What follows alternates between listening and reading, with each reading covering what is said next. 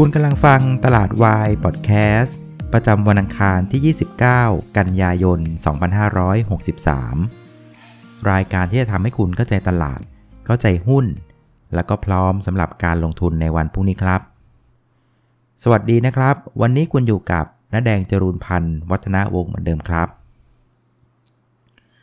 วันนี้นะครับต้องขออภัยอีกแล้วนะครับ มาสายนิดนึงนะครับ เรื่องมันก็มีอยู่ว่า เมื่อคืนนี้นะครับ ผมในฐานะที่เป็นแฟนบอลพันธ์แท้ของลิเวอร์พูลนะครับ ก็ต้องตื่นมาดูบอลเชียร์บอลกันตั้งแต่ตอนตีสองนะครับ ระหว่างลิเวอร์พูลกับอาร์เซนอลนะครับ ซึ่งสุดท้ายเนี่ยก็ไม่ทำให้ผิดหวังนะ ก็เรียกว่าถล่มสอนบอลอาร์เซนอลไป 3 ประตูต่อ 1 ชนะไปใสๆนะครับ แต่ว่าประเด็นมันคือว่าเตะกันตีสองนะครับ จบกันตีสี่กว่าๆนะครับ แล้วก็ทำอะไรกิ๊กก๊อกนิดหน่อยนะครับ แล้วก็มาทำงานตอนเช้า ทำไปเรื่อยๆเนี่ยปรากฏว่าโอ้โหหมดแรงจริง ๆ นะ คือกลับบ้านมาตอนขับรถเนี่ยโอ้โหแทบจะหลับคารถเลยนะครับก็ค่อยๆ ประคองตัวกลับมา พอถึงบ้านเนี่ยก็ขอเอาแรงนิดนึงนะครับถึงบ้านประมาณสักเกือบเกือบหกโมงนะครับก็ขอนอนหน่อยแต่ว่ารู้สึกว่าจะติดลมนะลากยาวกันไปก็เลย ตื่นมาตัดอัดรายการเนี่ยช้าไปนิดนึงนะครับ แต่ว่ายังไงก็ไม่ลืมเพื่อนๆแน่นอนนะครับ สัญญากันแล้วนะครับ เอาละคราวนี้เราไปดูตลาดหุ้นกันนะฮะ ลาดหุ้นวันนี้เนี่ยนะครับก็เป็นตลาดหุ้นที่เช้ากับบ่ายเนี่ยคนละเรื่องกันเลยนะครับเช้าบวกบ่ายลบนะครับแล้วก็สุดท้ายเนี่ยติดลบไป 6 จุดนะครับปิดที่ 1,257 จุด ติดลบไปประมาณสักครึ่งเปอร์เซ็นต์นะครับก็พอๆกับอาเซียนนะนะครับในขณะที่เอเชียเนี่ยติดลบเล็กน้อยนะครับประมาณสัก 0.1%นะฮะประเด็นที่เหมือนเหมือนกันในเอเชียในเช้านี้นะครับก็คือว่าตอนเช้าเนี่ยเราได้ sentiment เชิงบวกจากดัชนีดาวโจนส์เมื่อคืนนี้นะครับ เมื่อคืนนี้ดาวโจนส์ปิดบวกไป 400 จุดนะครับ เพราะว่าเริ่มเห็นความชัดเจนนะครับ ความคืบหน้าเกี่ยวกับเรื่องของมาตรการการเยียวยาผู้ประสบภัยจากโควิด -19 นะครับของสหรัฐอเมริกานะครับ คือก่อนหน้านี้นะครับเขาเถียงกันนะครับ ระหว่างเดโมแครตกับริพับลิกันว่า จะใช้เม็ดเงินเท่าไหร่นะครับ ยังไงเถียงกันไม่จบสักทีนะสุดท้ายเนี่ยเริ่มคุยกันเรื่องของตัวเลขได้ แล้วก็มีการกำหนดวันที่จะเข้าไปพูดจากันใน สภาเรียบร้อยแล้วครับก็เลยทำให้ตลาดมีความเชื่อมั่นว่า ถ้ามาตรการเหล่านี้มันออกมานะครับ ภาพของการฟื้นตัวของเศรษฐกิจ มันก็น่าจะฟื้นตัวได้ต่อเนื่องนะครับก็เลยทำให้ตลาดหุ้นทั่วโลกปรับตัวขึ้นมานะครับ แต่ว่าสิ่งที่ทำให้ภาคบ่ายเราเนี่ยนะครับ เรียกว่าลงค่อนข้างแรงนะครับ ประเด็นหลักๆนะครับ มันก็คือประเด็นเรื่องของโครงสร้างนะครับ อย่างที่เล่าให้ฟังว่าตลาดหุ้นบ้านเราเนี่ยนะครับ คือโครงสร้างทุกวันเนี่ยนะครับ มันไปอยู่ในมือของนักลงทุนสถาบันค่อนข้างเยอะนะครับ มีบทบาทมาก ๆ เลย การจะเอาหุ้นขึ้นหุ้นลงนะฮะ แล้วหลังๆเนี่ยนะครับนักทุนสถาบันอะก็มีการใช้เครื่องมือทางด้านอนุพันธ์ ก็คือตัวของ TFX เนี่ยค่อนข้างเยอะมากนะครับในการปกป้องป้องกันความเสี่ยงพอร์ตการลงทุนของเขานะครับ ซึ่งในตัวของ TFEX ที่เป็นซีรีส์ U นะครับ S50 U20 เนี่ยนะครับ วันนี้วันที่ 29เนี่ยจะเป็นวันสุดท้ายสำหรับการเทรดแล้วนะครับเพราะฉะนั้นวันนี้เนี่ยเราจะเห็นภาพของการเรียกว่าปรับพอร์ตกันนะครับเรื่องของการโรเวอร์ของการปิดสัญญารวมถึงนะครับ หุ้นที่ใช้เป็น underlying ของ S50 U20 เนี่ยนะครับก็คือตัวของหุ้นใน Set 50เนี่ยจะสังเกตว่าในช่วงบ่ายนะก็มีการเรียกว่าขายออกซื้อเข้าปรับพอร์ตกันตลอดเวลานะครับซึ่งวันนี้เป็นวันสำคัญของของเรื่อง t f e c เลยนะครับแต่ว่าก็มีบางกองนะที่เริ่มมีการทำ window dressing กันบ้างนะครับแต่ว่าหลักๆเนี่ยเป็นเรื่องของ t f e c ก็เลยทำให้ตลาดหุ้นในภาคบ่ายบ้านเราเนี่ยผันผวนมากกว่าเพื่อนนะฮะ คราวนี้พอเจาะไปดูที่การเคลื่อนไหวนะครับอย่างที่บอกคือตอนเช้าเนี่ยพอเราได้ sentiment ที่ดีจากดาวโจนส์ครับตลาดหุ้นเนี่ยก็เปิดกระโดดไป 4 จุดนะครับแต่ว่าอันนี้จาคือโดดไป 4 จุด และตรงนั้นแหละนะครับเป็นจุดสูงสุดของวันเลยนะครับแล้วก็ไม่สามารถไปไหนได้นะครับสุดท้ายเนี่ยครึ่งวันเช้าก็ปิดที่ 1,263 ก็เป็นภาพที่บกอ่อนๆนะครับแต่สิ่งที่มันดูไม่ดีก็คือว่า มูลค่าการซื้อขายนะครับอยู่เพียงแค่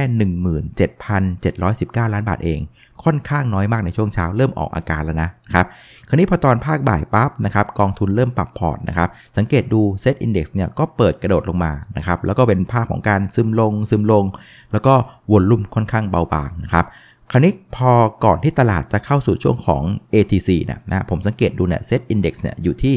1,255 นะครับ หลังจากนั้นคือเป็นช่วงหาเรื่องหาแล้วล่ะนะครับ กองไหนที่อยากจะเคลียร์ตัวของ position ก็เริ่มมีการคายหุ้นในเซ็ต50 ออกมา เริ่มมีการเรียกว่าปิด position ตัวของ t f e x Series U ออกมาครับ แต่ว่าสิ่งที่เราเห็นอย่างหนึ่งก็คือว่าเซ็ตอินเดี x เนี่ยนะครับ หลังจากการเรียกว่าเคลียร์โพซิชันแล้วนะครับก่อน ATC เนี่ยอยู่ที่ 1255 นะครับ แต่พอปิดปุ๊บเนี่ยนะครับ กลับกลายว่าเป็นการปิดกระโดดขึ้นนะครับ ไปปิดที่ 1257 อ่าเห็นไหมราคาปิดกับราคาก่อนที่จะเข้า ATC เนี่ยมีการกระโดดขึ้นประมาณสัก 3 จุด ก็แสดงว่าเริ่มมีบางกองทุนแล้วนะครับ เรียกว่าเข้ามาแล้วก็ทำ window dressing แล้วตั้งแต่วันที่ 29 นะครับ ซึ่งผมคิดว่าวันพรุ่งนี้ซึ่งเป็นวันที่ 30อะน่าจะมีลักษณะอาการแบบเนี้ยรุนแรงมากกว่าเดิมนะครับเพราะฉะนั้นนะครับก็จะเห็นว่าในภาคบ่ายนะมันก็จะเป็นประเด็นในเรื่องของการเรียกว่าปรับนะครับพอร์ตนะครับเคลียร์ของเรื่อง t f e c ออกมานะครับแม้ว่าตัวของ ดัชนีนะที่ยุโรปเองนะครับดาวโจนส์ฟีเจอร์เองเนี่ยเท่าที่สังเกตดูในช่วงบ่ายเองก็ไม่ได้มีการเคลื่อนไหวอะไรรุนแรงมากนักนะครับ เป็นภาพของการเคลื่อนไหวในกรอบแคบๆนะครับ เพื่อรอฟังการดีเบตกันนะครับ การโต้วาทีกันระหว่างคุณทรัมป์กับโจไบเดน ซึ่งนะครับจะทำกันตอน3ามทุ่มของสหรัฐอเมริกา ซึ่งก็ตรงกับบ้านเราพรุ่งนี้เช้าประมาณสัก9โมงเช้านะครับ ก็เป็นภาพที่ทุกคนรอดูว่ามันจะเกิดอะไรขึ้นนะฮะ คราวนี้ส่วนหุ้นที่ผลักดันตลาดในเชิงบวกวันนี้นะครับ อันดับหนึ่งก็จะเป็นตัวหน้าเดิมๆนะ เป็นเดลต้าบวกมา 4%เมกะเทนยังคงสนับสนุนเขาอยู่ครับ CPO บวกมา 1%นะครับ แล้วก็ตัวของกองทุนโครงสร้างพื้นฐานนะครับ DIF สุดท้ายก็เด้งมาจริงๆนะครับ บวกมา 3%นะครับ อย่างที่บอกคือในเรื่องของปัจจัยพื้นฐานอะเขาไม่ได้มีการเสียหายอะไรนะครับ มันเป็นเรื่องของการปรับพอร์ตของนักทุนสถาบันบางกลุ่มเท่านั้นเองนะครับ คราวนี้ถ้าเกิดว่าดูเป็นกลุ่มเป็นก้อนนะครับ กลุ่มที่เคลื่อนไหวในเชิงบวกวันนี้นะมีอยู่ 2 กลุ่มที่น่าสนใจนะครับ กลุ่มที่ 1 ก็คือกลุ่มสื่อกลางแจ้งนะครับ หรือที่เรียกว่า out of home media วันนี้นะครับแพลน B เนี่ยบวกไป 5%แล้วก็ VGI เนี่ยบวกไป 2%นะครับ คือสัญญาณน่ะมันเริ่มออกมาในลักษณะที่ว่ากลุ่มพวกนี้นะครับเริ่มเจอจุดต่ำสุดละในไตรมาสที่แล้วนะครับ คือไตรมาสที่แล้วเนี่ยมันเป็นไตรมาสที่เราถูกล็อกดาวน์กัน แทบจะทั้งไตรมาสนะครับ เพราะฉะนั้นคนน่ะอยู่กับบ้าน เพราะฉะนั้นพอเวลาคนอยู่กับบ้านปั๊บเนี่ยนะครับก็ไม่จำเป็นที่คนที่ซื้อสื่อโฆษณาจะซื้อโฆษณานึกไหมคือซื้อไปเนี่ยก็ไม่มีคนออกบ้านมาดู เพราะฉะนั้นไตรมาสที่แล้วเนี่ยก็เลยเป็นไตรมาสที่ยับเยินมากนะครับ ผมได้คุยกับ VGI เนี่ยเขาเล่าให้ฟังว่าในไตรมาสที่แล้วที่ตอนขาดทุนนะครับ อัตราการเช่าป้ายโฆษณานะมีเพียงแค่ประมาณ 30%นั่นเองนะครับนั่นหมายความว่าสมมติว่ามี 100 ป้ายนะมีป้ายที่มีโฆษณาแปะเนี่ยประมาณแค่ 30 ป้าย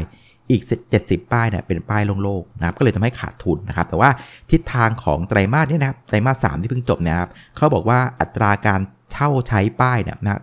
เริ่มดีขึ้นอย่างมีนัยสำคัญนะครับเขาบอกว่าขยับขึ้นมาระดับประมาณสัก 50%ละนะครับซึ่งมันก็เป็นจุดที่ว่าจุดคุ้มทุนละของผู้ประกอบการนะครับวันนี้ก็เลยทำให้คนเริ่มมีความคาดหวังว่า VGI เองนะครับรวมถึงแพลน B เองจะเริ่มกลับมามีกำไรละในไตรมาสที่3นะครับส่วนอีกกลุ่มหนึ่งที่น่าสนใจวันนี้นะครับก็คือกลุ่มแพ็กเกจจิ้งนะครับกลุ่มแพ็กเกจจิ้งวันนี้เนี่ยมันมีข่าวที่ญี่ปุ่นนะมันมีโรงงานผลิตฟิล์มประเภทหนึ่งเขาเรียกว่าฟิล์มที่ชื่อว่า BOPP นะครับที่ประเทศญี่ปุ่นของบริษัทที่ชื่อว่าโตโยโบะนะครับซึ่งเป็นบริษัทที่ยักษ์ใหญ่เลยสำหรับการผลิตฟิล์ม BOPP นะครับคราวนี้ฟิล์ม BOPP เนี่ยมันใช้ทำอะไรนะครับ มันก็เป็นฟิล์มที่ใช้ในการเคลือบนะครับบรรจุภัณฑ์เกี่ยวกับเรื่องของอาหารนะครับวัสดุต่างๆนะอะไรที่มันเป็นถุงพูดได้ง่ายนะครับ โดยเฉพาะกลุ่มอาหารเนี่ยนะครับก็จะใช้ BOPP ค่อนข้างเยอะ คราวนี้ประเด็นมันคือว่ามันเกิดไฟไหม้ไงที่ลงพิมพ์ของโตโยโบะนะครับซึ่งโตโยโบะเนี่ยเป็นยักษ์ใหญ่เลย ตลาดก็มีความเชื่อว่า เอ้ย อย่างเงี้ยนะครับลายการผลิตต่างๆ มันจะต้องมีการหยุดเพื่อซ่อมแซมกัน มันจะทำให้ตัวของอุปทานของ BOPP เนี่ยที่ประเทศญี่ปุ่นอะมันจะขาดแคลน ฉะนั้นก็มีความเป็นไปได้ว่า บริษัทผู้ประกอบการแพคเกจจิ้งต่างๆ ในญี่ปุ่นอะจะต้องมีการสั่งซื้อนะครับฟิล์ม BOPP จากแหล่งอื่นนะครับ ซึ่งในเมืองไทยเองน่ยก็มีคนที่ผลิตนะครับฟิล์มชนิด BOPP อยู่ 2 เจ้า ก็มีตัวของ AJ Plus นะครับแล้วก็ตัวของ PTL นะครับซึ่งเลยทำให้วันนี้นะครับความคาดหมายแบบเนี้ยเลยทำให้หุ้นทั้งคู่เนี่ยปรับตัวขึ้นโดยเฉลี่ยประมาณสัก 6-7%นะครับแต่ว่าถ้าเกิดว่าไปดูในเชิงของการส่งออกนำเข้านะเขาบอกว่า AJ เนี่ยมีลูกค้าที่ญี่ปุ่นค่อนข้างเยอะ ก็น่าจะเป็นคนที่ได้ประโยชน์มากกว่านะครับ ส่วนกลุ่มหุ้นที่กดดันตลาดนะครับในเชิงลบวันนี้นะครับส่วนใหญ่ก็จะเป็นหุ้นขนาดใหญ่นะครับแต่ว่าก็ไม่ได้ลงอะไรมากมายนะครับวันนี้ LT เนี่ยติดลบไป1%นะครับปตทลบไป 1%แล้วก็ตัวของ CRC นะครับลบไป4%นะครับถ้าดูเป็นกลุ่มเป็นก้อนวันนี้ที่ลงกันเป็นกลุ่มนะครับก็จะมีอยู่กลุ่มหนึ่งก็คือกลุ่มของธนาคารนะครับหลังจากเมื่อวานอะเด้งได้ค่อนข้างดีนะ แต่สังเกตดูคือเด้งได้แค่วันเดียวนะครับ คือประเด็นที่เมื่อวานอะธนาคารเด้งขึ้นมาน่ะก็เพราะว่ามีข่าวออกมาว่ากลุ่มธนาคารเองเขาก็เชื่อว่าเรื่องของหนี้เสียนะครับหรือว่า NPL เนี่ยมันอาจจะไม่ได้เยอะมากมายนักนะครับ เพราะว่าเขาบอกว่าตอนที่มีคนเข้าโปรแกรมของการพักชำระหนี้เนี่ยส่วนหนึ่งก็เป็นคนที่มีปัญญาที่จะเรียกว่าจ่ายชำระหนี้แหละ แต่ว่าเขาอาจจะขอใช้ประโยชน์ร่วมกับตรงนี้ด้วยนะครับ ราะฉะนั้นถ้าเกิดว่าหักคนพวกนี้ออกไปเนี่ยนะครับภาพของหนี้เสียเนี่ยมันอาจจะไม่ได้เยอะมากนักนะครับมันก็เลยทำให้เมื่อวานน่ยกลุ่มธนาคารเนี่ยมันมีการขยับตัวขึ้นยกแผงเลยนะครับแต่ว่าสังเกตดูวันนี้นะครับไปไม่ไหวนะครับเพราะว่าอะไรผมเดาว่าตลาดเองเนี่ยก็ยังไม่ค่อยเชื่อเรื่องของ NPL เท่าไหร่ว่า มันจะดีจริงอย่างที่ผู้บริหารกล่าวหรือเปล่านะครับในขณะที่เริ่มมีการคาดการผลประกอบการในไตรมาสสามของกลุ่มธนาคารแล้วนะ่ะปรากฏว่าก่อนหน้านี้ถ้าเพื่อนๆจำได้นะตอนงบไตรมาสสออกมานะ คนก็ยังมองว่าไตรมาสสามเนี่ยกำไรกลุ่มธนาคารอะน่าจะดีขึ้นนะครับเพราะว่าในช่วงของไตรมาสสสังเกตดูหลาย ๆ ธนาคาร ไม่ว่าจะเป็นธนาคารกสิกรไทยนะครับหรือแม้แต่ธนาคารกรุงเทพอะได้มีการตั้งสำรองหนี้เสียไว้ค่อนข้างเยอะ คนก็คิดว่าพอไตรมาสสองตั้งไว้เยอะแล้ว ไตรมาสสามมันน่าจะตั้งน้อย เพราะฉะนั้นกลุ่มธนาคารนะครับกำไรนะครับเมื่อเทียบกับไตรมาสสมันน่าจะดีขึ้นนะครับแต่ว่าตอนนี้พอมันเริ่มจะปิดงบแล้วนะครับเริ่มมีคนพรีวิวออกมาปรากฏว่าเขาบอกว่ากลุ่มธนาคารในไตรมาสสามอะ กำไรยังไม่ฟื้นนะเขาบอกในภาพใหญ่นะยังเป็นภาพที่ปรับตัวลงต่อนะครับเทียบกับไตรมาสสแล้วก็เทียบกับปีที่แล้วนะครับมันก็เลยทำให้กลุ่มธนาคารเมื่อวานเด้งได้ วันนี้คนก็ไม่เชื่อว่าไปได้ไกลวันนี้ก็กลายเป็นว่าธนาคารก็ถอยตัวลงมาหมดเลยนะครับเพราะฉะนั้นนะครับจะสังเกตว่าหน้าหุ้นของตลาดหุ้นบ้านเราเนี่ยยังเป็นหน้าหุ้นที่เรียกว่าผันผวนอยู่นะครับยังไม่มีความชัดเจนเท่าไหร่นะครับ ส่วนใหญ่เนี่ยถ้ามันจะเคลื่อนที่เนี่ยมันก็จะมีประเด็นส่วนตัวของมันจริงๆ อย่างเช่นของกลุ่มอาร์วโพมีเดียนะครับกลุ่มของแพคเกจจิ้ง แล้วก็กลุ่มของธนาคารนะครับเอาละเดี๋ยวเราพักฟังสิ่งที่น่าสนใจสักครู่นะครับ เดี๋ยวเรากลับมาดูนะครับโมเมนตัมของผู้เล่นในตลาดกันต่อนะครับ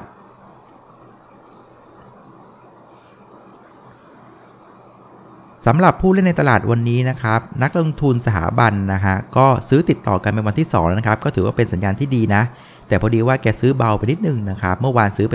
2,000 วันนี้ซื้อไปเพียงแค่ 170 ล้านบาท นะครับรวม 2 วันก็ซื้อไป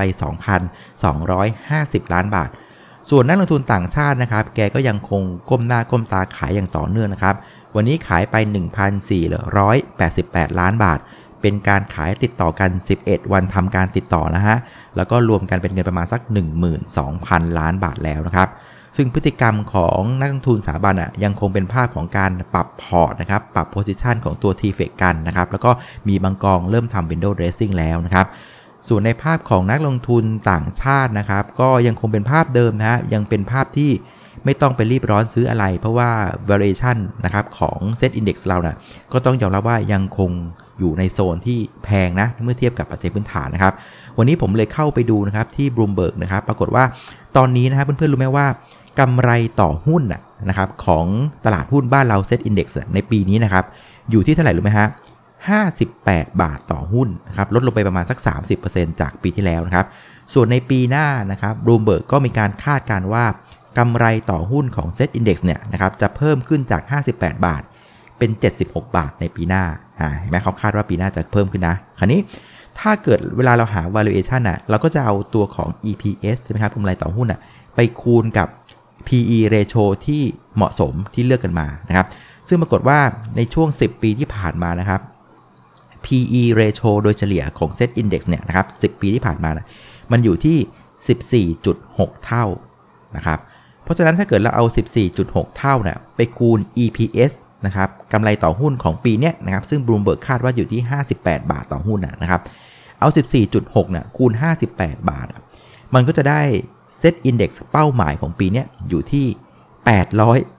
847 จุดนะ โอ้โห ดูแบบลึกมากเลย อย่าเพิ่งขนหัวลุกไปใจเย็น เพราะว่าอะไร เพราะวันนี้นะครับเราผ่านงบไตรมาส2ประกาศมาละไตรมาส1ประกาศละไตรมาส2ประกาศละไตรมาส3นะเราทำมาหากินจนจบเดือนกันยาละงบกำลังจะประกาศ เพราะงั้นจริง ๆ แล้วในเชิงของการดูหุ้นนะครับ ปีนี้เรียกว่าต้องมองข้ามไปแล้วนะครับ เพราะว่าเราผ่านมา 9 เดือนแล้ว มันก็ต้องมองข้ามไปปีหน้า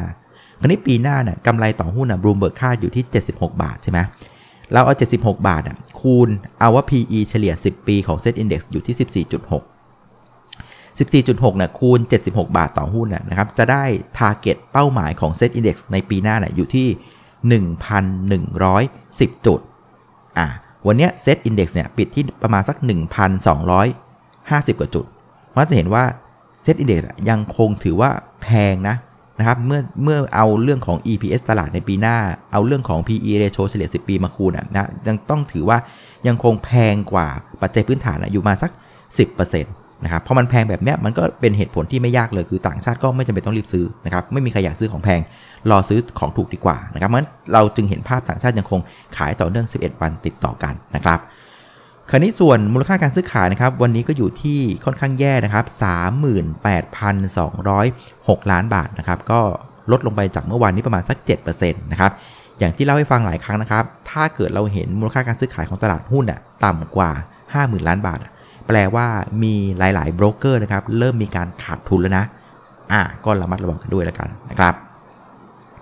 เอาละครับสุดท้ายนะครับเราไปสู่พรุ่งนี้นะฮะแผนการเทรดจะมีอะไรกันบ้างนะครับ สิ่งที่จะขับเคลื่อนตลาดในวันพรุ่งนี้นะครับ ก็จะมีอยู่ประมาณสัก 2 ประเด็นใหญ่ๆนะครับ ประเด็นแรกก็คือพรุ่งนี้9โมงตรงนะครับ ประเทศไทยนะครับก็จะมีการถ่ายทอดสดนะครับ ผมก็จะว่าอาจจะถ่ายทอดทาง ตัวของเว็บไซต์ต่างๆ ไม่ว่าจะเป็น CNN Bloomberg นะครับทั่วโลกน่าจะมีการถ่ายทอดเรื่องของการโต้วาทีการดีเบตกันนะครับระหว่างคุณโจไบเดนนะครับผู้ท้าชิงประธานาธิบดีสหรัฐกับประธานาธิบดีคนปัจจุบันก็คือคุณมิสเตอร์ทรัมป์นั่นเองนะครับซึ่งเขาบอกว่าจะมีการโต้วาทีกันทั้งหมด 3 ครั้งนะครับพรุ่งนี้9โมงเช้าเวลาบ้านเราเนี่ยจะเป็นการโต้วาทีครั้งแรกเลยนะครับซึ่งถามว่าประเด็นที่จะต้องตามนะผมว่ามันมีอยู่ 2 เรื่องนะครับ เรื่องที่ 1 ก็คือเรื่องของมาตรการเยียวยานะครับเรื่องของโควิด -19 ที่สหรัฐอเมริกานะครับอันเนี้ยมันอาจจะไม่ได้เกี่ยวอะไรกับเรามากนักนะครับ เพราะว่ามันเป็นเรื่องของเศรษฐกิจอเมริกันนะครับ แต่ว่าถ้าเกิดทั้งคู่เนี่ยยังคงเรียกว่ายืนกรานแล้วก็ออกหมัดกันในการแย่งกันช่วยเศรษฐกิจอเมริกาเนี่ยอันนี้มันก็จะเป็น sentiment ที่ดีต่อตลาดหุ้นทั่วโลกนะครับเพราะว่าอะไรเพราะว่าตลาดหุ้นอเมริกาเนี่ยเศรษฐกิจอเมริกันเป็นเศรษฐกิจที่ใหญ่ที่สุดในโลกนะครับถ้าเกิดเศรษฐกิจอเมริกามันเดินได้ มันก็จะดีกับ เศรษฐกิจทั่วโลกนะครับเพราะประเด็นเนี้ยนะครับคือมันอาจจะไม่ได้เข้ากับเราโดยตรง แต่ว่ามันก็ให้เซนเมนต์กับการลงทุนในตลาดหุ้นทั่วโลกนะครับแต่ว่าในมุมของผมเนี่ยประเด็นที่น่าจะมีความเกี่ยวพันกับเราที่สุดน่ะผมอยากให้เพื่อนๆจับตาก็คือประเด็นเรื่องของท่าทีของสหรัฐอเมริกาหลังจากเนี้ยนะครับกับประเทศจีนนะครับว่าจะห้ามหันกันอย่างรุนแรงต่อเนื่องหรือเปล่านะครับวิธีที่คุณทรัมป์จะใช้กดดันจีน จะยังคงใช้วิธีแบบ hardcore เหมือนเดิมหรือเปล่านะครับหรือถ้าเกิดว่าคุณโจไบเดนได้มานะครับ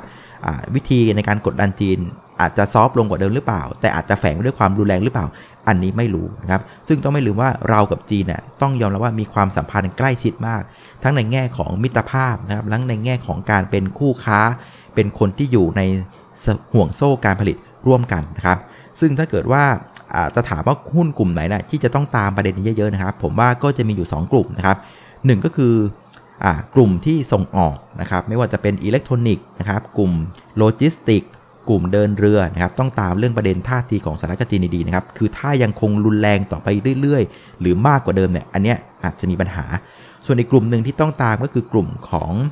สินค้าโภคภัณฑ์นะครับเพราะว่าจีนเองเนี่ยต้องยอมรับว่าเป็นทั้งผู้ผลิตนะครับแล้วก็เป็นผู้บริโภคสินค้าโภคภัณฑ์รายใหญ่ของโลก นะครับ เพราะงั้นถ้าเกิดประเด็นของทั้งกับจีนเนี่ยมันกระทบกับภาวะเศรษฐกิจของจีน กระทบกับการแบนสินค้า กระทบกับการผลิตของจีนเนี่ยอันนี้จะมีผลต่อราคาสินค้าโภคภัณฑ์อย่างมีนัยสำคัญนะครับ ซึ่งกลุ่มสินค้าโภคภัณฑ์ก็ได้แก่พวกของปิโตเคมีนะครับน้ำมันนะครับอาหารการเกษตรส่งออกต่างๆ รวมถึงเหล็กด้วยนะอะเพราะฉะนั้นประเด็นเหล่านี้นะครับ สหรัฐกับจีนนะครับ หุ้นส่งออก หุ้นโภคภัณฑ์นะครับ อิเล็กทรอนิกส์ โลจิสติก เดินเรือ ปิโตรเคมี น้ำมันอาหารส่งออกเหล็กนะจะต้องตามประเด็นนี้ดีๆนะครับ แต่ว่าส่วนประเด็นแรกนะคือถ้าเรื่องของการช่วยเศรษฐกิจ ถ้ามันออกมาแรงๆเนี่ยมันก็ดีกับตลาดหุ้นในภาพรวมนะครับ ก็ตามกันด้วยแล้วกันนะครับ นอกจากเรื่องของการดีเบตแล้วนะครับ ช่วงประมาณสัก9โมงเวลาไล่เรียกกันเลยนะครับ ที่ประเทศจีนก็จะมีการประกาศตัวเลข ผู้จัดการฝ่ายจัดซื้อภาคการผลิตนะครับเรียกว่าไคซิน PMI แล้วกันนะครับของฝั่งเอกชนนะครับซึ่งถ้าเกิดว่าไปดูตามสถิตินะครับตัวเลข PMI ตัวนี้นะครับมีการปรับตัวขึ้นติดต่อกันมาแล้ว 4 เดือนติดนะอ่านะครับในเดือนสิงหาอยู่ที่ 53.1นะครับพรุ่งนี้เช้าจะประกาศตัวเลขของเดือนกันยานะครับซึ่งตลาดเขาคาดว่าจะออกมามาสัก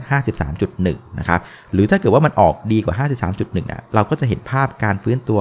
นะครับของ PMIG เนี่ยจะติดต่อกันเป็นเดือนที่ 5 แล้วนะครับเพราะถ้าเกิดว่าตัวเลขนี้ยังออกมาในมเมตั้มเชิงบวกนะก็น่าจะส่งเซนิเมนต์เชิงบวกให้กับประเทศจีนรวมถึงเศรษฐกิจโลกเช่นกันนะครับแต่ว่าก็ต้องมาเวทกับเรื่องของดีเบตนะครับเรื่องของอ่าทรัมป์กับไบเดนในประเด็นเรื่องของสหรัฐกับจีนด้วย อันนี้ก็มีความเกี่ยวพันกันอยู่นะฮะเอาล่ะเพราะงั้นประเด็น 2 ประเด็นเนี่ยจะเป็นประเด็นที่เรียกว่าตลาดรอฟังอยู่แล้วก็มันจะขับเคลื่อนตลาดในวันพรุ่งนี้นะครับ คราวนี้เข้ามาสู่แผนการเทรดของเรานะครับ ถ้าอ้างอิงกับแผนการเทรดเมื่อวานนะผมก็จะให้มุมมองเหมือนเดิมว่า ตราบใดที่เซ็ตนะครับ ในรอบนี้นะ คือถ้ายังคงยืนเหนือบริเวณ 1,250 จุดได้นะนะครับ การเกรงการเก่งกำไรในระยะสั้นนะยังคงสามารถเทรดได้นะก็ก็แก๊กยังคงทำได้นะครับ แต่ว่าถ้าจะแบบเทรดแบบเต็มรูปแบบนะครับ ใส่แบบเต็มข้อล่อเต็มแข้ง รวมถึงคนที่เป็นสายนักลงทุนระยะกลางหรือยาวนะครับ อยากจะให้เน้นสำคัญเลยนะครับ ให้ดู SET Index ใน time frame week นะครับ time frame รายสัปดาห์นะครับ เส้นกดตัวเนี้ยบนหัวเราเนี่ยอยู่ที่ 1273 นะครับ ให้จำตัวนี้ไว้ดีๆนะครับ ถ้าเซตอินดี x เนี่ยสามารถนะครับหลังการดีเบตปั๊บ แล้วถ้าเกิดว่ามันสามารถกลับไปยืนเหนือ 1273 ได้นะ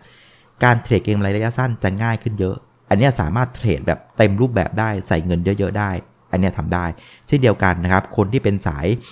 ระยะกลางนะครับสายโมเมนตัมนะถ้าเซตอินเดี x สัปดาห์นี้นะสามารถปิดเหนือ 1273 ได้นะ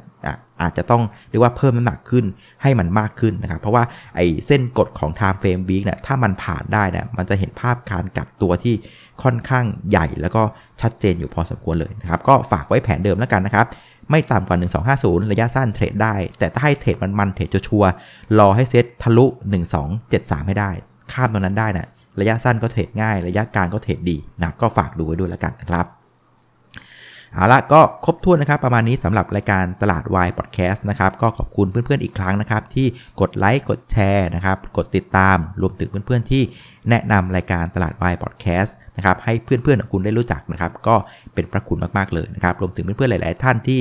นะครับบริจาคทุนทรัพย์ต่างๆ เข้ามานะเพื่อสนับสนุนรายการนะครับ ก็ตอนนี้เรากำลังพยายามพัฒนารายการไปอีก หลาย ๆ รูปแบบนะ วันนี้ผมก็สั่งซื้อของเข้ามาอีก 1 ชุดนะครับ เป็นชุดไฟนะครับ softbox นะครับ จะทำให้แสงมันนวลขึ้นนะครับ เดี๋ยวเราจะได้เห็นในรายการ Stock I.O. ละ เดี๋ยวรอขอจัดไฟนิดนึง เดี๋ยวใกล้ ๆ เนี้ยเดี๋ยวจะมาโชว์กันอีกทีหนึ่งแล้วกันนะครับ เอาละครับ วันนี้ขออนุญาตลาไปก่อนนะครับ เจอกันวันพรุ่งนี้นะครับ สวัสดีครับผม